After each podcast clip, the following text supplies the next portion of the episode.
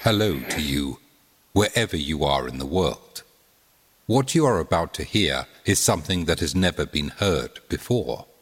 Using cutting edge translation technology, scientists have conducted the world's first interview with a humpback whale community from the Arctic.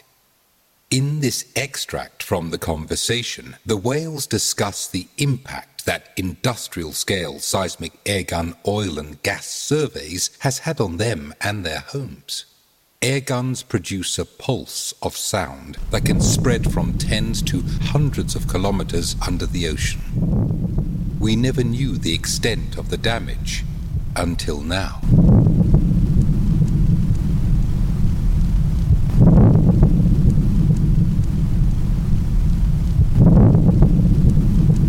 Next voices you will hear will be those of the whales.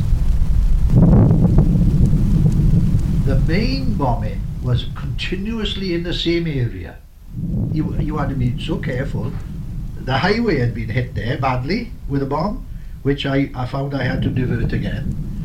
So frightening. And when they were passing, and I heard it come down, and their home got a direct hit. When the siren went, when the the warning went, it was an up and down wailing noise. Um, you would hear one siren start, and then within seconds, others would pick up the chorus until you'd have, oh, I suppose, at least eight or ten, perhaps six or eight anyway, um, different wailing sirens going off in the whole area, A few bombs fell. Um, and about three or four explosions. But on this particular occasion, the water was absolutely blood red. So on the first night, uh, they had such a, a battering really that they came out.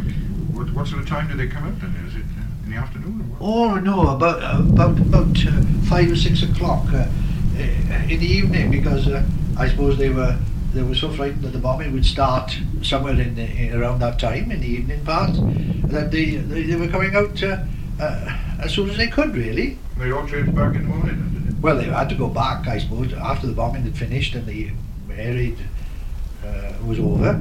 That they went back to see what damage their houses had uh, been done. You see. So you got home that night, um, that That morning morning. safely. the start of the really severe bomb damage. The main school completely demolished. Quite a lot of damage and uh, quite a number of casualties in that particular area. But this was the sort of thing that, that, that, that impinged itself very much on, on, on a child's consciousness.